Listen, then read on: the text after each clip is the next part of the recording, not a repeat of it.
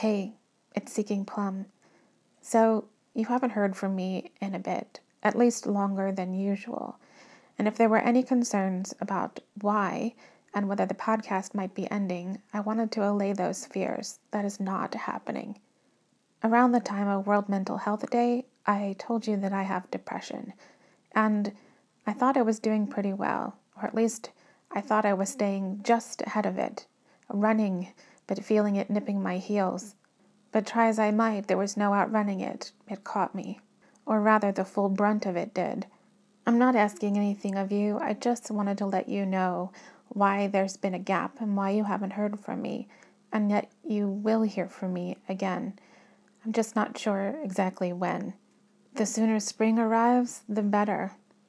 Until then, I hope you are all well. I will talk to you soon.